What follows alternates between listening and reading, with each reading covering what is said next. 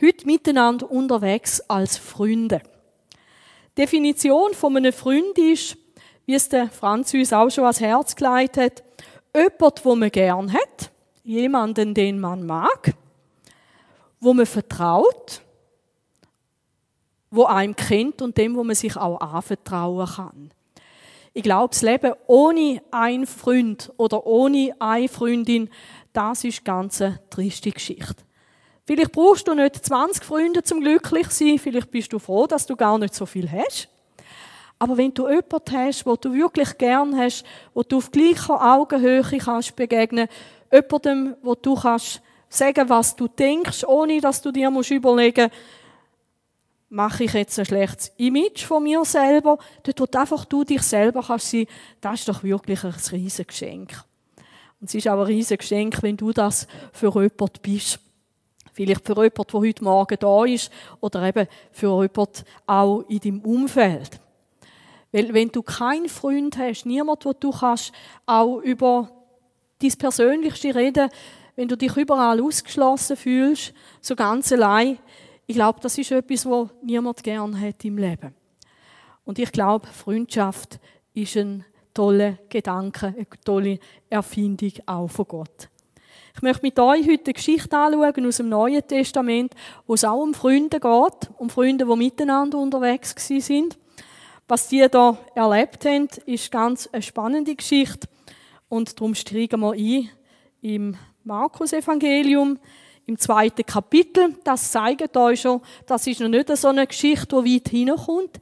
Jesus hat angefangen, öffentlich auftreten.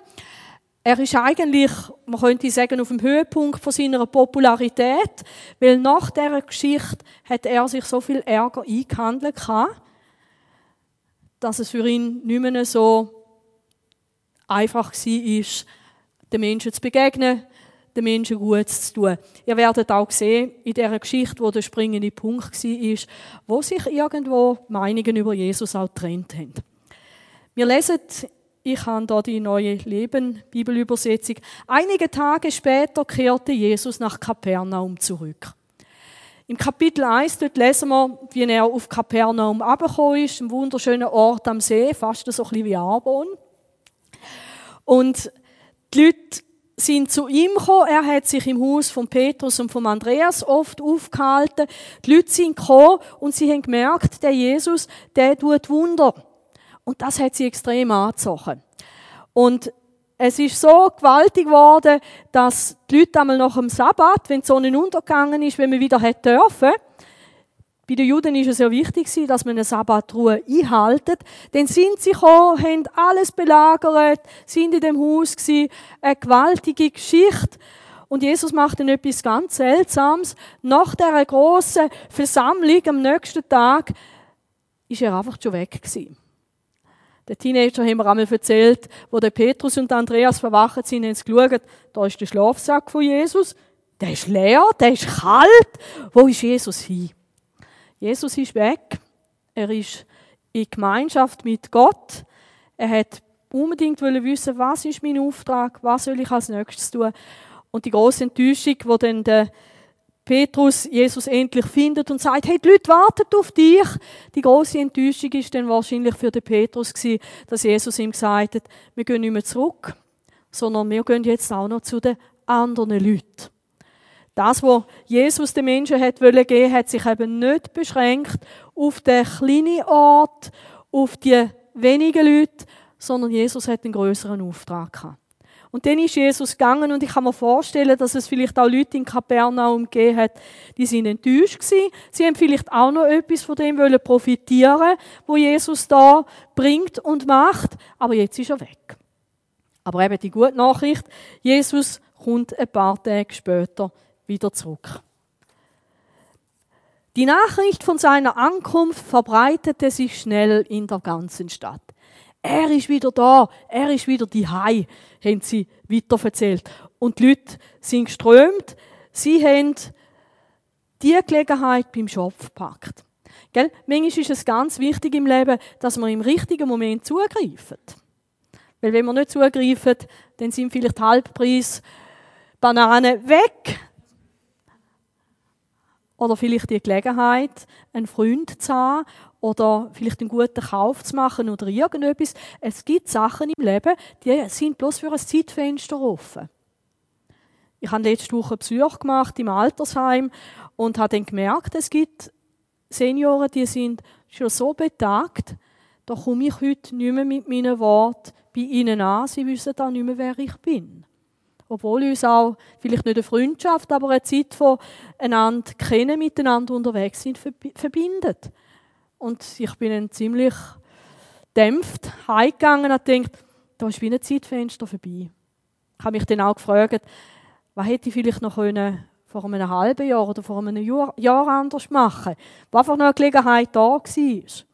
Aber das wisst ihr auch aus eurem Leben. Es gibt Zeitfenster, die sind dann auch vorbei und die sind zu. Darum die Chance zu nutzen, im richtigen Moment zu reagieren, das ist Weisheit.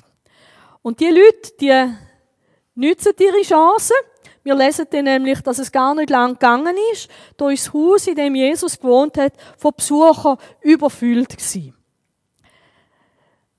So dass kein einziger mehr Platz hat, nicht einmal mehr draussen vor der Tür. Ihr müsst euch vorstellen, so ein orientalisches Haus in Kapernaum. Vorne hat es ein, äh, eine Mauer gehabt, dort hat es ein Tor gehabt und alle Leute sind da. Also ein richtiger Massenauflauf. Also nicht da, wo wir heute Morgen haben. Heute Morgen hätten wir noch ein paar Stühle. Da könnte man sich noch ansetzen. Ihr müsst euch vorstellen, da in eine Pumpe voll, nicht wegen mir, weil Jesus da ist, Pumpe voll und da die ganze Straße, alles verstopft. Ich glaube, dann kämen alle Leute viel früher im Gottesdienst, weil vielleicht einen Platz möchten sie noch haben. Jesus, das ist ihre große Attraktion gewesen. Und spannend ist, was Jesus macht, und das hat er immer wieder gemacht. Es heißt da, er hat ihnen Gottes Wort verkündigt. Er hat eine Bibelstunde mit ihnen gehalten, könnte man sagen. Und da, wo Jesus eigentlich ihnen verkündigt hat, können wir auch schon im ersten Kapitel lesen, ist eigentlich eine gute Nachricht, eine schlechte Nachricht und nochmal eine gute Nachricht. Die gute Nachricht ist, Gottes Himmelreich, seine Gegenwart ist ganz nah. Das ist die gute Nachricht von Jesus. Die schlechte Nachricht war, alle Menschen müssen umkehren. Sie sind irgendwie in einer verkehrten Richtung unterwegs. Und dann ist nochmal eine gute Nachricht gekommen. Gott will alle zu sich zurückholen, will alle Menschen bei sich haben. Eine gute Nachricht, eine schlechte Nachricht und eine gute Nachricht. Und ich bin mir sicher, dass Jesus das diesen Leuten richtig gut auch hat können vermitteln Und da hat sie angezogen. Sie wollen hören, was Gott zu sagen hat. Vielleicht sind wir ein in einer anderen Zeit, wenn ihr an eure Nachbarn denkt, die heute ausschlafen. Gut, vielleicht haben sie gestern Fest gehabt, wie Fischers, wo der Sohn geheiratet hat, oder irgendetwas und dann ist man einfach müde. Oder vielleicht ist jemand am Arbeiten und kann darum nicht in den Gottesdienst kommen. Aber ich glaube, heute ist das nicht mehr so populär, dass wir hören wollen, was Gott uns sagt. Das hat auch Gründe, auf die komme ich sicher noch zu sprechen. Aber sie sind gekommen, sie wollen wissen, was hat Gott uns zu sagen. Und der Johannes Markus, der die Geschichte nachher aufgeschrieben hat, er hat sie übrigens von Petrus gehört. Der Johannes Markus ist der Übersetzer von Petrus auf seiner Missionsreise. Und darum kennt er die Geschichte so gut. Darum kennt er auch die Details. Und Jesus ist ja im Haus von Petrus. Also was dort gelaufen ist, das hat er wirklich gut kennt. Und jetzt geht der Blick wie raus, was passiert außen dran. Da heißt, da kommen vier Männer und ich habe sie zu vier Freunden gemacht, weil so wie sie sich verhalten, verhalten sich Freunde. Da kommen vier Männer und sie tragen den Gelähmten auf einer Matte. Eine hoffnungslose Situation in dieser Zeit. Vielleicht auch heute, wenn jemand völlig gelähmt ist. Das ist wirklich eine hoffnungslose Situation. Spannend ist, wenn ihr für euch vielleicht die Geschichte die nochmal nachlesen.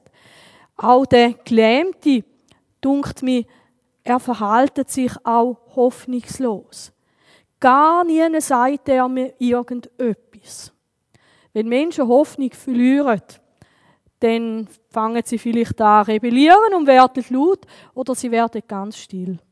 Vielleicht resignieren sie auch irgendwo an einem Punkt. Es hat andere Leute gegeben, die auch krank sind, wo wir lesen, wo sie Jesus in die Nähe gekommen sind, haben sie zum Beispiel geschrien, Jesus, hilf uns! Ich bin blind, hilf mir! Und wo die Leute versuchen, so einen Lärm ruhig zu machen, wird er noch lauter. Aber der Gelähmte, der sagt gar nichts mehr. Vielleicht wirklich, weil er sich selber auch aufgibt. Er sieht vielleicht für sich auch keine Hoffnung mehr. Null. Also wenn jemand in deiner Umgebung ganz still wird, dann bedeutet das vielleicht nicht, dass er ganz zufrieden ist, sondern dass er vielleicht wirklich anfängt, auch sich selber aufzugeben. Und dann ist es wichtig, dass wir Hoffnungsträger haben. Also die vier, die haben Hoffnung und die tragen ihren Freund dort an, wo sie sagen, dort findet mein Freund Hilfe.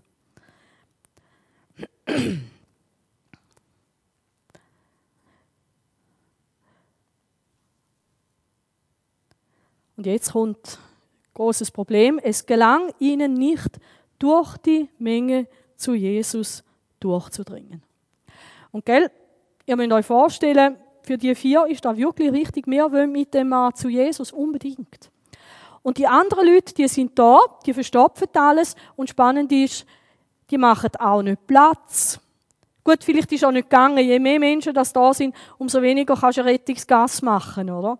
Die machen kein Rettungsgas für den Gelähmten. Vielleicht können sie nicht, vielleicht wollen sie auch nicht. Hey, also mein guter Platz, den ich jetzt hier habe, den gebe ich jetzt nicht auf für einen, der jetzt hier angeschleppt wird. Und überhaupt, ähm, gell? In dieser Zeit haben auch Menschen mit einer Behinderung keinen grossen Stellenwert gehabt. Und warum soll man jetzt Platz machen für so einen? Es klingt ihnen nicht. Auch in der heutigen Zeit kann es für Menschen ganz schön schwierig sein, zu Jesus zu kommen. Und das hat andere Gründe wie dort mal. Vielleicht, weil die Institutionen, die Jesus repräsentieren, weil vielleicht Kirchen und Freikirchen, vielleicht auch weil Gemeinden, weil wir Jesus nicht gut repräsentieren. Vielleicht reden wir gar nicht mehr von Jesus. Wir reden bloß noch von Spiritualität oder von Klima oder von irgendetwas. Aber wir haben nicht mehr Jesus im Zentrum. Und so können Leute vielleicht auch davon abgehalten werden. Oder ich habe mir auch überlegt, ein anderer Grund könnte sein, dass wir es plötzlich mit Menschen zu tun bekommen, die einfach nicht mehr glaubwürdig sind. Wir haben gemeint, sie haben wirklich eine Beziehung zu Jesus. Sie versuchen ihren Weg mit Gott zu gehen und dann erleben wir sie unter Umständen auf eine Art und Weise, wo alles wieder erschüttert und zum Zweifeln bringt. Ich war gestern an, einem Geburtstagsfest. Ähm, gemischte Gesellschaft, richtig schön. Und dann kommt der, das Geburtstagskind auf mich zu und sagt, du Susi, kann ich nicht geschwind mit dir reden? Ja, selbstverständlich. Dann sagt er, hey, nicht da wäre, kommst du mit über, was diese Person macht? Ich habe es schon mitbekommen, so, so mit, einem, mit einem Ohr. Und ganz ehrlich gesagt, ich bin froh, dass die Person nicht zu unserer Kirche gehört.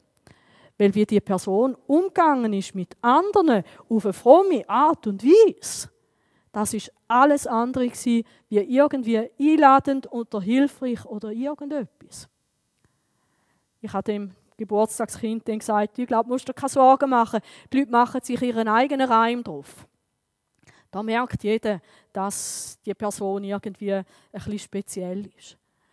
Aber ich habe gemerkt, das kann ganz schön schwierig werden. Und wenn Menschen mit dir in Kontakt sind, vielleicht ist das der einzige Kontakt, wo sie noch zu Kirchen oder Freikirchen haben. Und darum ist es wichtig, wie du dich verhaltest. Du musst nicht perfekt sein, musst nicht alles wissen, musst nicht alles können.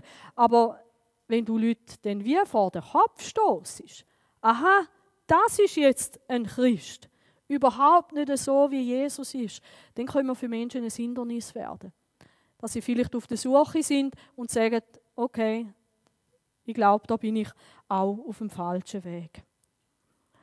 Oder dann, wenn Menschen Leute verunsichern in Bezug auf die Bibel.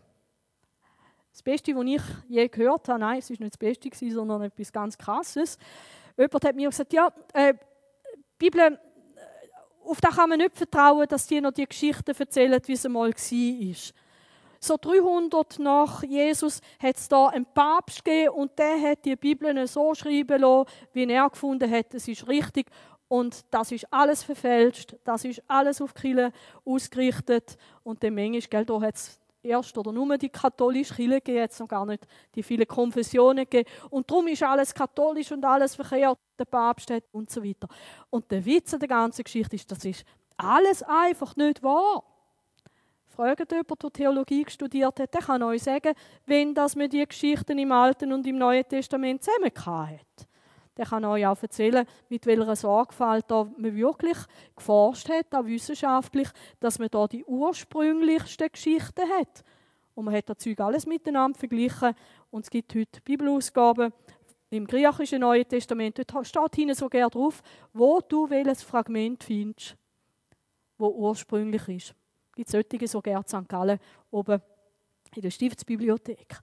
Aber wenn man die Menschen verunsichert und sagt, ja, die Bibel ist auch bloß irgend so Märchenbuch, dann können wir auch verhindern, dass Leute sich in der Bibel informieren.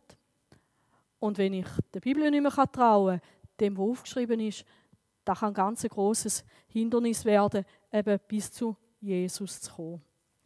Die vier, die machen das aber super. Die gehen einfach nicht auf. Die gehen nicht auf. Und gell, Freunde sollten einander auch nicht aufgeben. Weil richtige Freunde bleiben dran. Die suchen füreinander das Beste. Das ist vielleicht der Unterschied, ob jemand bloß ein Freund ist oder ein Wegbegleiter. Solange es gut läuft, ist man dabei, unterstützt man. Wenn es schwierig wird, dann geht man wieder seinen eigenen Weg. Nein, die, die unternehmen etwas. Deshalb deckten sie das Dach über Jesus ihm ab. Flachdächer hat man gebraucht, auch als Terrasse. Dort oben hast du deine Mittagspause machen. Auf die Dächer ist es aufgegangen durch eine Treppe. Oben hat es Tonplatten gehabt, die hat man wie Ziegel gebraucht auf den tragenden Balken und das Zeug hat man einfach wegmachen. Aber ihr müsst euch vorstellen, ähm, das ist auch ein enormer Aufwand. Also dort raufzugehen und anfangen, da einbrechen. Und ich stelle mir immer vor, äh, dass ein Petrus, wo ja wahrscheinlich im Haus hinein war bei Jesus, stelle ich mir vor, wenn er plötzlich denkt, hey, was ist, da oben los? Hey, hallo! Und die da, und vielleicht der Petrus auch aufgerufen, hey, stopp, fertig, Schluss aus, ihr ruiniert meine Hütte. Und da haben sie wie auf Durchzug geschaltet. Äh, ich nehme an, sie haben das Zeug am Schluss auch wieder in Ordnung bringen. Aber die haben wie auf Durchzug geschaltet und haben einfach weitergemacht. Gell? Und wenn du da einen Mann hast, wo du nachher willst, durch das Loch runterlassen dann kannst du auch nicht bloß 40, auf 40 cm ein Loch machen, sondern da bist du dran. Gute Freunde setzen sich für das Gute von anderen ein. Auch wenn es Dreck gibt, auch wenn es Aufwand ist, auch wenn es dich vielleicht nachher etwas kostet. Sie bleiben dran. Und jetzt sehen wir auch den Grund, warum das vier haben müssen sein. Dann ließen sie durch die Öffnung den Kranken auf seiner Matte hinunter. Ich finde es schön, jetzt kommt auch Licht in die Sache rein, oder? Und jetzt lassen sie den oben ab. Weil sie haben gewusst, wir brauchen es, dass Jesus unserem Freund begegnet. Wir brauchen es unbedingt. Eben, ich weiß nicht, wie ich reagieren würde, wenn es plötzlich anfangen, ein Loch in die Decke machen. Also eben, vielleicht kommt es mal so weit, wenn alle Leute hier in den Gottesdienst wollen, dass unsere Nachbarn, übrigens oben wohnt der Herr Horn, der gehört uns einmal, hat auch Freude daran, an unserer Musik. Er ist katholisch, er geht einmal in den Gottesdienst, also spätestens dann, wenn er uns gehört, weiß er, äh, dass er auch sich langsam parat machen in Gottesdienst. Aber wenn es da plötzlich anfängt rieseln und machen und tun, bloß weil der Herr Horn unbedingt mit drei anderen seinen Freund will, da zu uns bringen, weil es nicht mehr geht, von außen, hey, das ist etwas. Das ist etwas. Aber das machst du auch nur, wenn du von einer Sache überzeugt bist. Die machen nicht einfach bloß einen Versuch, sondern sie sind davon überzeugt, das Beste, was uns und unserem Freund passieren kann, ist die Begegnung mit Jesus. Und dann lesen wir, als Jesus ihren Glauben sah. Aber hat er es gesehen? Nicht, weil er Gedanken gelesen hat in dem Moment, sondern weil die alles unternommen haben. Und Jesus sieht auch da, wo du unternimmst für deine Freunde. Er sieht es. Er sieht es an dem, was du tust. Vielleicht machst du nicht Löcher bei fremden Häusern, wo Jesus gerade ist, aber du betest vielleicht für jemanden. Du bringst jemanden so zu Jesus oder du bemühst dich. Und jetzt wird spannend. Als Jesus ihren Glauben sah, sagte er zu dem Gelähmten, mein Sohn, deine Sünden sind dir vergeben. Ich weiß nicht, wie es den Leuten gegangen ist, die zugeschaut haben. Ich weiß nicht, wie es dem Gelähmten gegangen ist. Ich weiß nicht, wie es diesen vier gegangen ist auf dem Dach. Vielleicht haben die gedacht auf dem Dach, hey Jesus, falsche Antwort. Wir sind doch nicht zu dir gekommen, damit dem Gelähmten die Sünden vergeben werden. Vielleicht hat einer von den Zuschauern gedacht, Jesus, das ist nicht sein Problem. Merkst du es denn nicht? Fast ein bisschen peinlich, oder? Jesus, der Mann ist gelähmt. Und was machst du? Du sagst, mein Sohn, deine Sünden werden dir jetzt vergeben. Das ist übrigens wörtlich übersetzt. Bei euch heißt es vielleicht, deine Sünden sind dir vergeben, aber Jesus sagt dir, deine Sünden werden jetzt vergeben. Hey, Jesus, falsch, peinlich, nicht dahin wir wollen. Und die große Frage ist, warum macht Jesus das? Wir haben in der Zeit, wo wir miteinander Lieder gesungen haben, haben wir gesungen, Jesus ist der König von allen Königen. Gott möchte Beziehung zu uns. Wir zwei, wir gehören zusammen. Und das ist Jesus das aller, aller, aller Wichtigste. Dass Menschen in eine Beziehung zu Gott kommen, das ist ihm das Allerwichtigste. Und das, was uns von Gott trennt, ist nicht, dass jemand gelähmt ist oder dass jemand gesund ist, sondern das, was uns von Gott trennt, ist die Schuld, die da ist. Und Jesus macht auch etwas Ungeheures. Jesus sagt, Vergebung der Schuld ist wichtiger wie körperliche Heilung. Und ich glaube nicht, dass Jesus einfach den Fehler gemacht hat, dass er nicht gemerkt hat, dass der Mann eigentlich zwei gesunde Beine braucht. Und dass die vier Freunde ihn wegen dem da gebracht haben. Ich glaube nicht, dass Jesus das missverstanden hat. Er hätte dem Mann ein viel größeres Geschenk machen wie ihn einfach zu heilen. Was hätte das gebracht, wenn Jesus den Mann geheilt hätte? Für eine Weile wäre er sicher überglücklich und happy gewesen. Aber seine Beziehung zu Gott hat sich durch das nicht geändert. Er wäre immer noch in der gleichen Geschichte drin. Aber in dem Moment erlebt er, dass der Himmel in sein Herz kommt. Es ist auch spannend, Habt ihr, mitbekommen, der Gelähmte betet nicht und sagt, Jesus, ich habe da noch ein Problem, bitte vergib du mir meine Schuld. Er betet das nicht. Eben, ich glaube, er ist in seinem Zustand schon so hoffnungslos gewesen, dass er vielleicht irgendwie einfach gewünscht hätte, hey, ich wünsche mir Gott, ich, ich wünsche mir den Himmel in meinem Leben, ich, ich wünsche mir das, aber vielleicht hat er es nicht einmal mehr ausgesprochen. Und vielleicht sind Menschen in deinem Umfeld oder es geht dir selber so, dass du dir eigentlich im tiefsten wünschst, hey, eigentlich möchte ich den Himmel in meinem Herz. Eigentlich möchte ich, dass das alles weg ist, was mich von Gott trennt. Eigentlich möchte ich das. Aber vielleicht bettest du das nicht einmal. Oder dein Freund bettet das vielleicht nicht einmal. Vielleicht ist ihm auch nicht so bewusst, dass es eigentlich da ist. Aber es ist eine Sehnsucht da. Ich möchte ich möchte Gott erleben, ich möchte mit Gott, ich möchte Gott in meinem Leben haben. Und genau das ist das, wo Jesus da dem Mann schenkt. Wenn du ein Haus hast oder eine Wohnung und du hast die nicht ganz zahlen, dann hast du eine Hypothek. Ich weiß, dass ein paar von euch Hypotheken haben. Ich sehe es euch aber nicht an. Das ist nicht sichtbar. Ihr trägt die nicht sichtbar mit euch umeinander. Und trotzdem gibt es eine Grundschuld auf dein Wohneigentum, wo dich belastet. Und irgendwann musst du das zurückzahlen oder irgendwann gehört deine Wohnung oder dein Haus dann eben wirklich der Bank. Und so ist es mit jedem Menschen, nicht nur mit dem Gelähmten, dass wir nämlich wie eine Hypothek auf unserem Leben haben. Dass es eine Schuld da gibt, wo uns belastet und der einzige, wo die Schuld kann wegnehmen, ist Gott selber. Und wie schön, dass das da passiert. Der geht nachher heim und weiß, ich bin in Ordnung, 100% mit Gott, keine Hypothek mehr, nie mehr. Und merkt ihr, das ist das Größte, was man erleben kann. Ich habe kürzlich ähm, bin ich heimgekommen und hatte ein, schlechtes Gewissen. Gehabt. Weil ich habe etwas gemacht, wo ich irgendwo den Eindruck hatte, mm, das ist jetzt, glaube ich, nicht so gewesen, wie es Gott wollte. Und ich habe gemerkt, ich lebe nicht gut mit einem schlechten Gewissen. Und haben mir dann überlegt, ja, ich hätte wirklich anders reagieren echt nicht gut gewesen. Und dann bin ich wieder an die Predigt gesessen und dann habe ich den Text nochmal durchgelesen und dann habe ich wie gedacht, hey, wie ist das, wenn Jesus jetzt zu mir sagt, nicht mein Sohn, sondern meine Tochter oder Susi, deine Sünden sind vergeben.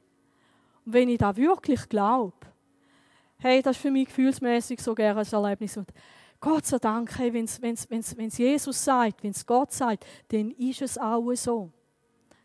Und dann kommt nichts mehr hinten rein. Die Bibel sagt, wenn Gott vergibt, dann vergisst er es. Gott hat ein gutes Gedächtnis.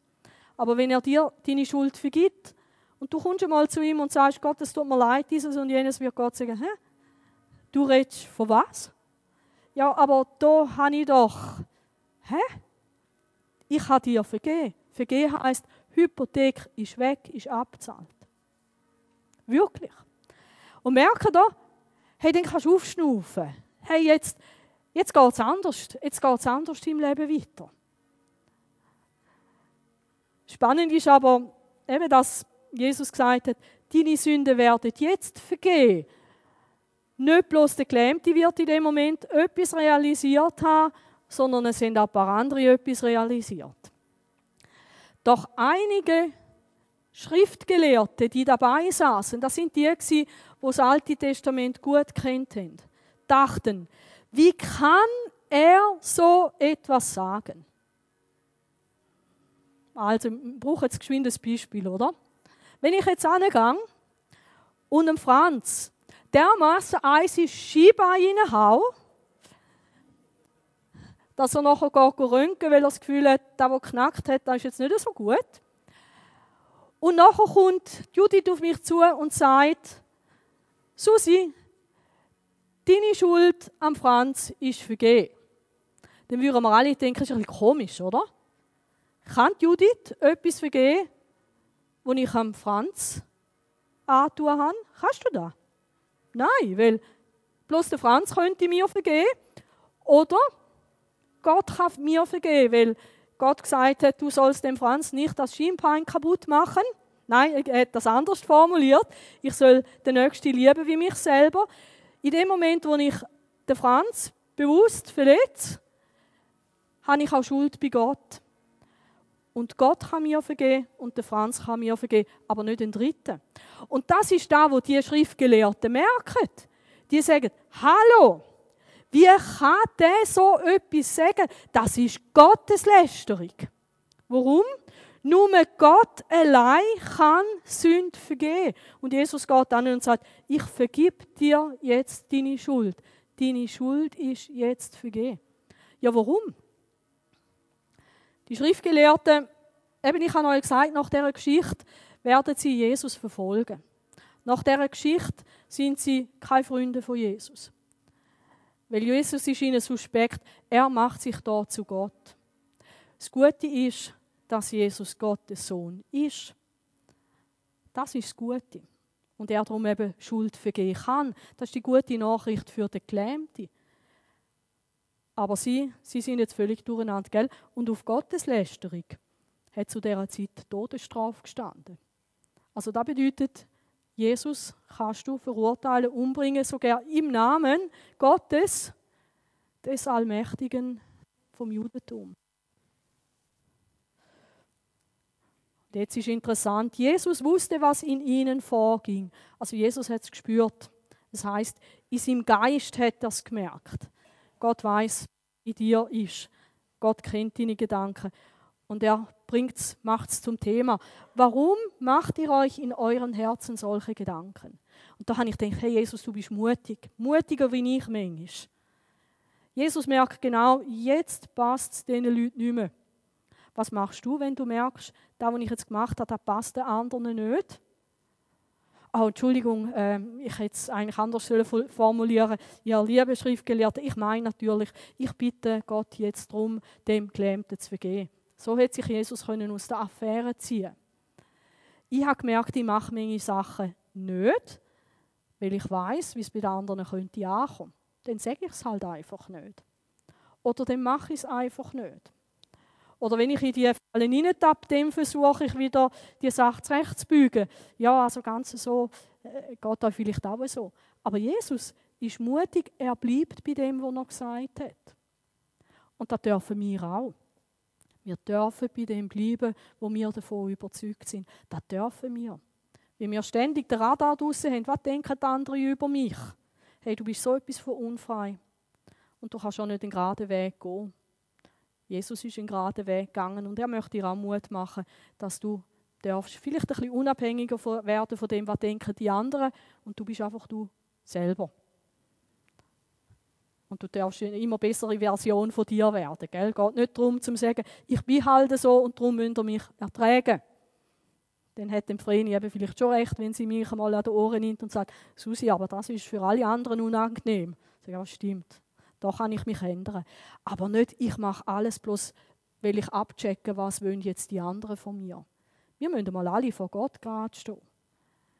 Und dann würde ich das sagen, das meinen, wo ich bin und wo ich auch glaube. Und jetzt macht Jesus etwas, das macht er gern.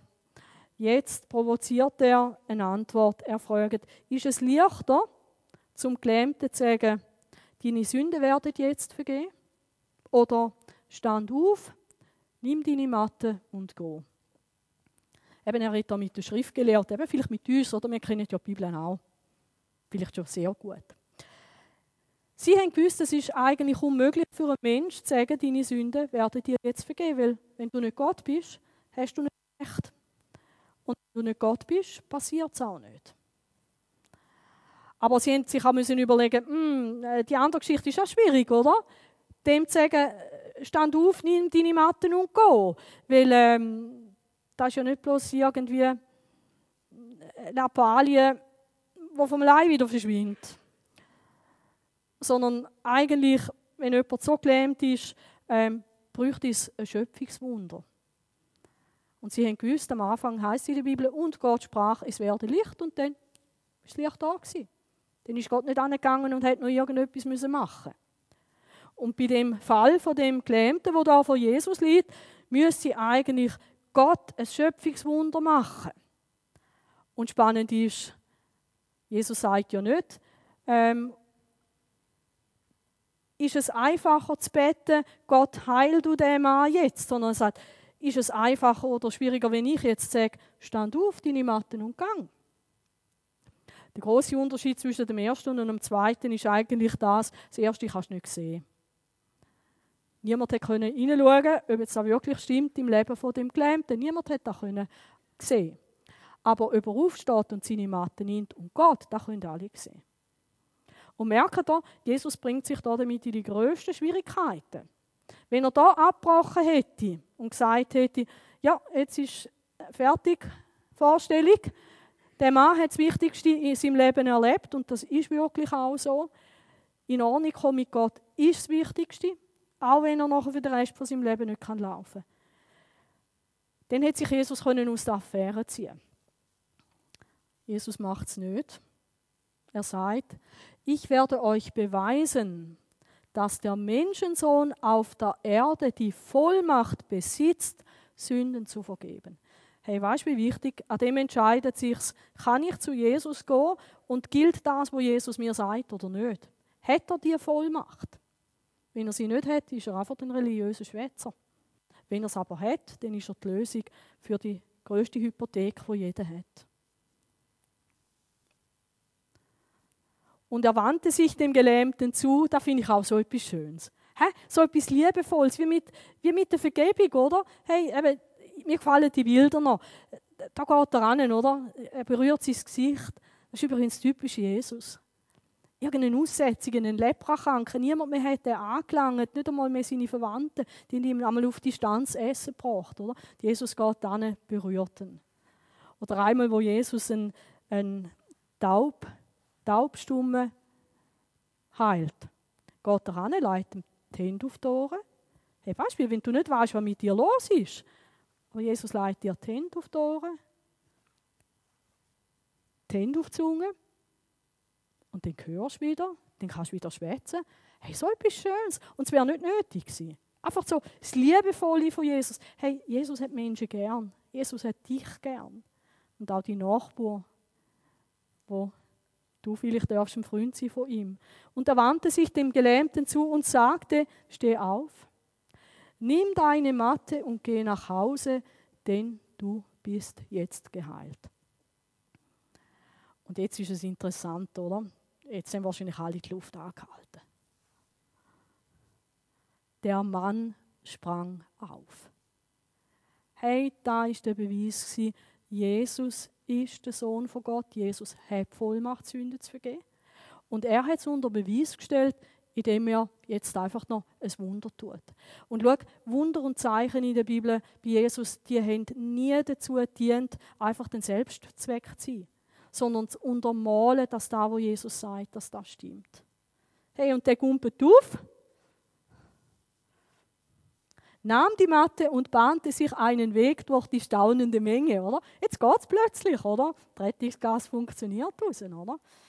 Und äh, wenn ihr Parallelgeschichte leset im Lukas, dort leset ihr auch, dass der Gelähmte jetzt anfängt, Gott auch Danke zu sagen. Hey, wow, danke Gott, vielmal. Und ich glaube, er hat doppelten Grund gehabt. Hey, innerlich, da, wo ihn innerlich gelähmt hat. Hey, und jetzt auch noch, auch noch die äußere Gesundheit. Wow, oder?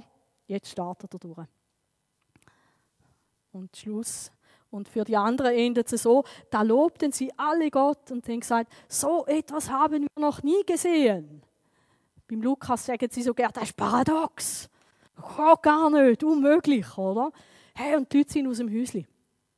Ich glaube, sie sind vor allem aus dem Häuschen, weil der Gelähmte heimgegangen ist. Aber eigentlich, wenn du die Geschichte dir überlegst, ich glaube, das ist der Erste gewesen, der erlebt hat, dass Jesus für ihn den Himmel aufgemacht hat. Das war der Erste. Gewesen. Hey, wow, es geht, da um, es geht da um Rettung, es geht um eine ewige Geschichte. Nicht nur 75 Jahre und dann ist dann der Gelähmte gleich gestorben, der zwar geheilt worden ist. Hey, aber sie haben so Freude an Gott. Ich habe mich dann aber Folgendes gefragt und habe darum das Bild noch für euch da.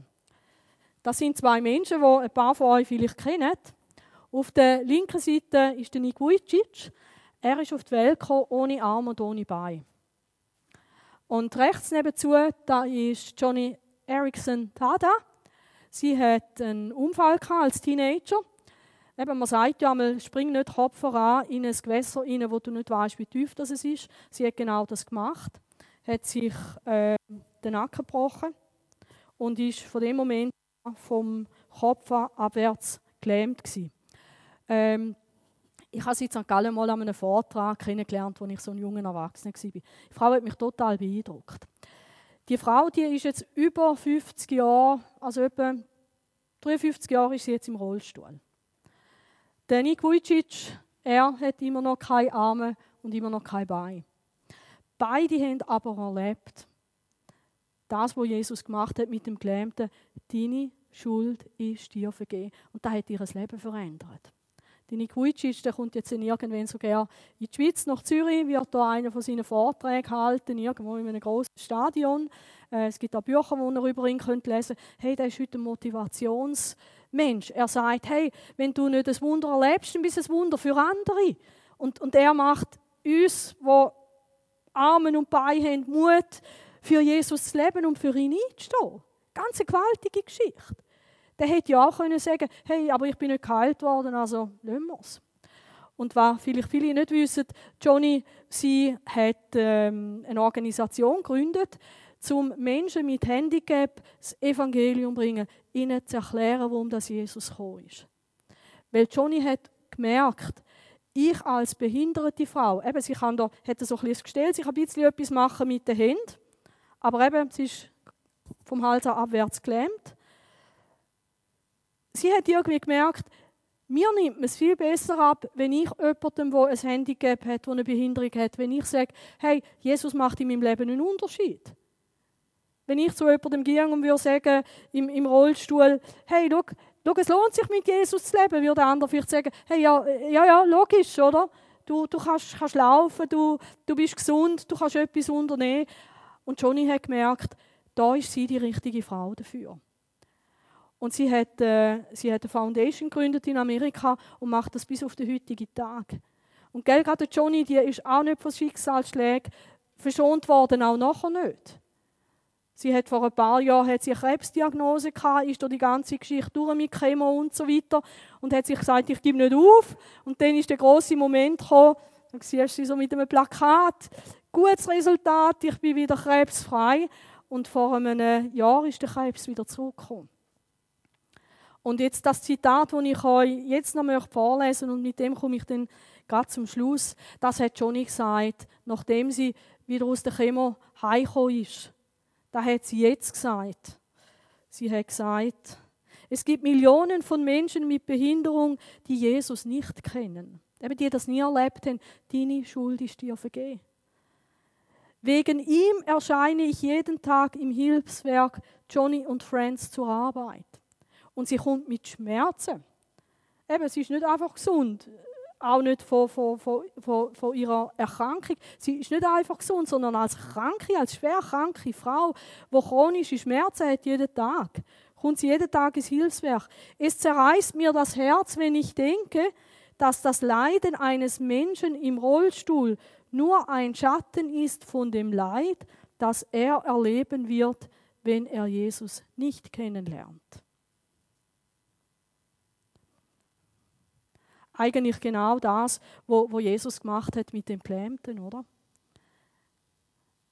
Jesus im Leben haben, auch mit Handicap, Jesus im Leben haben und auch Schwierigkeiten, Jesus im Leben haben und nicht alle Wünsche werden erfüllt, Jesus im Leben haben und es läuft nicht alles super, ist viel mehr, wie wenn du Jesus nicht hast und du hättest alles. Also, wenn du dir überlegst, soll ich einen von solche Freunde sein, wo ihre Freunde zu Jesus bringt? Unbedingt. Musst du einem anderen eine Garantie geben, dass dann in seinem Leben keine Krankheit mehr ist, keine Not mehr ist, keine Schwierigkeit mehr ist? Nein. Was Jesus nachher mit dieser Person macht und wie er sie vielleicht auch heilt, durch ein Wunder, das kann sein. Aber vielleicht fängt Jesus an, wie mit dem Nick Vujicic und mit Johnny Erickson, die Menschen in ihrem Leben zu begleiten. Und der Johnny Erickson und der Nick Vujicic, die haben Menschenleben verändert. Nicht, weil Gott alles gemacht hat, was sie sich gewünscht haben, sondern weil Jesus in ihrem Leben drin ist und mit ihnen zusammen das Leben verändert. Es lohnt sich. Es lohnt sich. Und vielleicht brauchst du auch noch zwei, drei andere, die mithelfen. Die vielleicht mit dir mitbeten für jemanden, wo du möchtest, dass er Jesus erlebt. Dass er einmal den Himmel zusammen mit dir erlebt. Dass er Vergebung darf haben von der ganzen Hypothek, die in jedem Leben drin ist. Nicht nur für irgendeine Wohltat, die temporär ist. Unser Motto ist miteinander unterwegs. Füreinander, als Freunde in der Gemeinde, aber auch miteinander unterwegs für andere Menschen. Und das Allerbeste ist, jemanden zu Jesus zu bringen. Es wird Widerstand geben, ja. Vielleicht brauchst du orthodoxe oder unorthodoxe Methoden. Du musst mal irgendwo das Dach abdecken. Musst dir irgendetwas einfallen lassen, musst dranbleiben, nicht gerade aufgeben. Aber es lohnt sich, Menschen, den Menschen zu helfen, in eine Beziehung zu Jesus. Weil das hat Ewigkeitswert. Und dann jubeln wir vielleicht auch. Nein, dann jubeln wir garantiert. Vater im Himmel, ich danke dir dafür, dass wir die Geschichte von deinem Sohn haben aus dem Neuen Testament. Danke vielmals, dass sie uns zeigen, dass wir keinen Zweifel daran haben müssen, dass du uns, unsere Hypothek, unsere Lebensschuld kannst vergeben. Danke, Jesus, dass du das nicht bloß gesagt hast, du hast auch mit dem Leben später dafür gezahlt, dass der Weg zu Gott für jeden Mensch frei ist, der zu dir kommt und dich annimmt als persönlicher Retter und als persönlicher Herr.